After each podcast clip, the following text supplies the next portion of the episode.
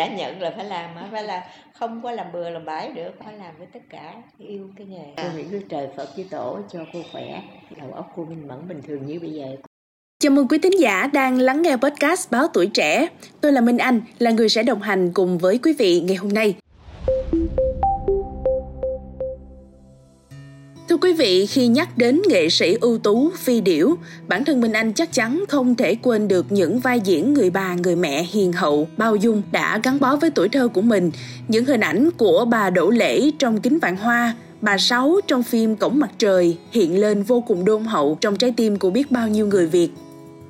Không những thế, giọng nói ấm áp của bà tại Đài Tiếng Nói Việt Nam, Đài Tiếng Nói Nhân dân Thành phố Hồ Chí Minh vẫn lưu dấu trong biết bao nhiêu ký ức đã vô cùng thân thương của mọi người.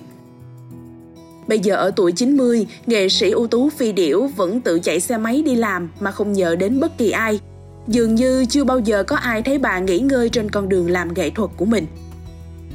Mới đây, trong chương trình Lụa nối miền di sản, khán giả bất ngờ khi bắt gặp nghệ sĩ ưu tú Phi Điểu tự tin trình diễn thời trang ở tuổi 90. Đằng sau nụ cười thanh bình của tuổi già, bà đã có cuộc đời thăng trầm với tuổi trẻ dữ dội nhưng cũng đầy rực rỡ. Và trong tập podcast ngày hôm nay, Minh Anh rất hân hạnh được chào đón nghệ sĩ ưu tú Phi Điểu đã đến để cùng trò chuyện với chương trình. Dạ xin chào nghệ sĩ ưu tú Phi Điểu. Không biết trong suốt 20 năm làm nghề thì bà có chuyện gì vui về nghề muốn kể với quý thính giả của podcast Báo Tuổi Trẻ không ạ? À? Ở nhà mà ở không mà vài bữa là làm như muốn bệnh chứ mệt mà đi là hết. cho nên là cô đi cô có cái lịch mà nó kêu mà cô, trống lịch rước cho nó hay cái này trống cái này trống được còn này thôi chịu thua lịch của cô vui lắm mai quay nó bây giờ nó mới gọi lại mà chữa cháy chữa cháy. Cô cô ơi giúp chữa cháy chữa cháy giùm con á. Nói mẹ gì đó kịch bản sao đó bây giờ nhà cô đâu có đem lại tao dài nha. Bà dạ không dài rồi vừa. Mai ta lợi đưa sớm sớm thì ta lợi sớm nửa tiếng ta coi qua. Xong lát ra diễn như nó quen vậy đó. Có cái bẩm sinh ăn khiếu mà cũng có cái quen rồi phân chia được. Ví dụ như là đời thường đó là phim xã hội gì đó đường này ngắn ngắn dài gì đó. Phim mà phim ra thì nó khó hơn. Mình liên tiếp từ chữ từ cái phết cái phải từ phải đúng kịch bản. À, muốn sửa mình đề nghị diễn cái sửa đó ký nó sửa mình đặt ví dụ cái đó nó không hợp lý. Ở đây là cây điên điển mà có cái ông đó ông bắt kiểu ông nó cây cây điên điên đây thôi là ơn sửa dùng cái chữ điên điên là điên. Đại khái vậy đó. Nhiều cái kéo me.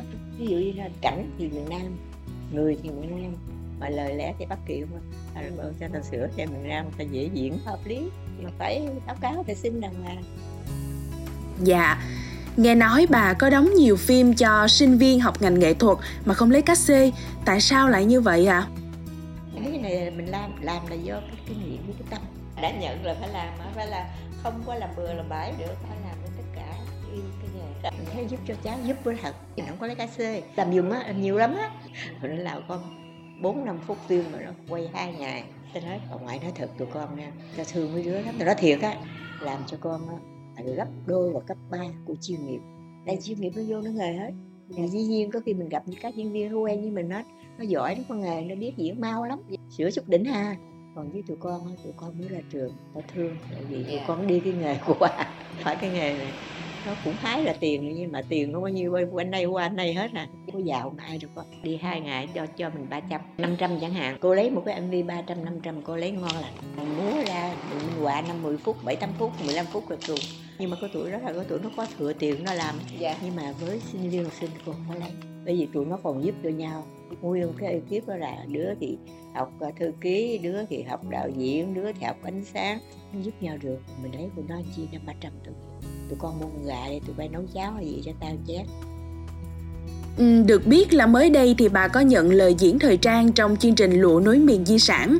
Nhiều người ngưỡng mộ bà khi ở tuổi 90 vẫn sải bước rất tự tin và thần thái trên sàn diễn. Trước đó bà có từng diễn thời trang hay chưa ạ? À? Ờ, ta không biết, tụi luôn ta không khoai. À, giờ đi cũng hay quá. Giờ hôm rồi á, thì cái đám vừa rồi là trong 4 năm liền là cô hay đi tụi nó đó.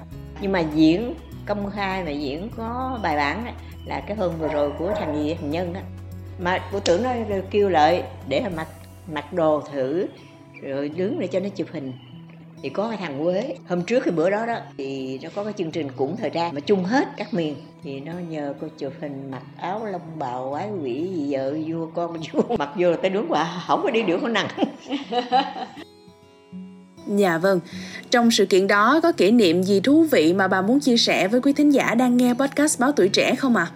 Tới đó cô mới biết là nó nó nhờ mình đi biểu diễn luôn. Cô tưởng cái năm đó ai về tới là bảo lát à bà đi ra tới đó nha rồi bà đứng cái đó rồi bà, bà tạo dáng này bà đi ra cho cái chỗ cái đường đi thẳng ra đó cái tới cái chỗ cái, có cái điểm đen đó cái bà quay vô bà bay vô bên trong chứ yeah. xong mấy cái bà rồi mấy đứa nhỏ nó ra sao bảo vậy à vậy là tao đi biểu diễn đầu tiên cho bà già đi diễn bảo đi thì tao đi vậy thôi. Thằng con con hồng quân mới hôm qua kia nó nó đi uh, thực tế trời ơi má làm nhiều nó đưa rồi áo dài quá trời vậy má. Bảo ai biết rồi nó bảo tao làm gì tao làm đấy. Thôi tôi làm rồi mà tôi không có coi thôi. Thôi kệ cái gì coi cảm ơn. Sợ dạ dở quá vậy cho đưa đầu bà già ra trước cho mấy đứa trẻ ra sao. Biết thương cái ha. Rất cảm ơn nghệ sĩ ưu tú Phi Điểu đã có mặt trong số podcast ngày hôm nay.